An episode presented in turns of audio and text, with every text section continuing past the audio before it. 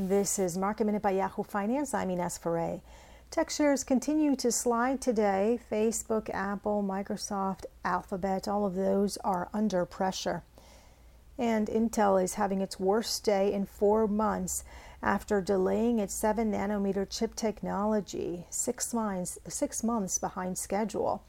The company is planning those chip shipments for late 2022 or early 2023.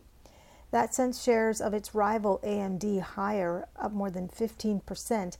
Intel has been neck and neck with Nvidia for biggest US chip maker in terms of market cap. With Intel's decline today of about 16%, that puts Nvidia in the lead. For more market minute news, head to yahoofinance.com.